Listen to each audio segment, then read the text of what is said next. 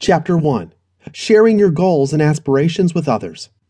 If you think of goals, they are more like the guiding lights on your life path, unfolding by marking with essence the various milestones throughout your journey. The goals you set today highly determine how your future will be. So, do you tell others about your dreams and plans in life or take caution? Is it true that sharing your dreams makes it unlikely that you'd be achieving them?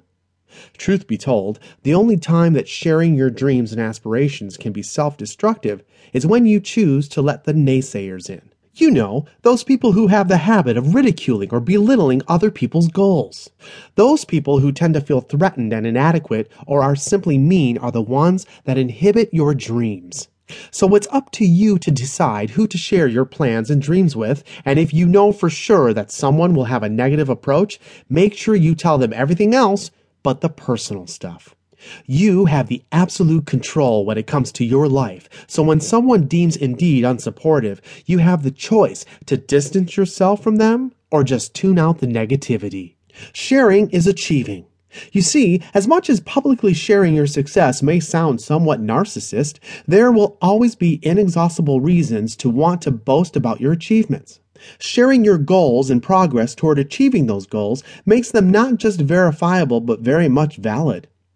In most cases, you find that the reason you are unable to accomplish your goals is mainly because you lack motivation. Sharing your goals, on the other hand, can be quite liberating and insightful, especially with those people who are dedicated towards our success as we are.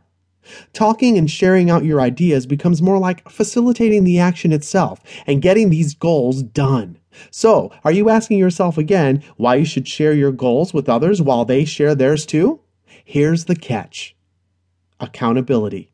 You see, sometimes we have dreams, goals that are not about to unfold overnight. Say you wish to travel to Rome next summer. Sharing this with a friend wins you a positive push toward making that dream a reality. There is no doubt that this friend will want to inquire how your plans are coming along the next time you see each other.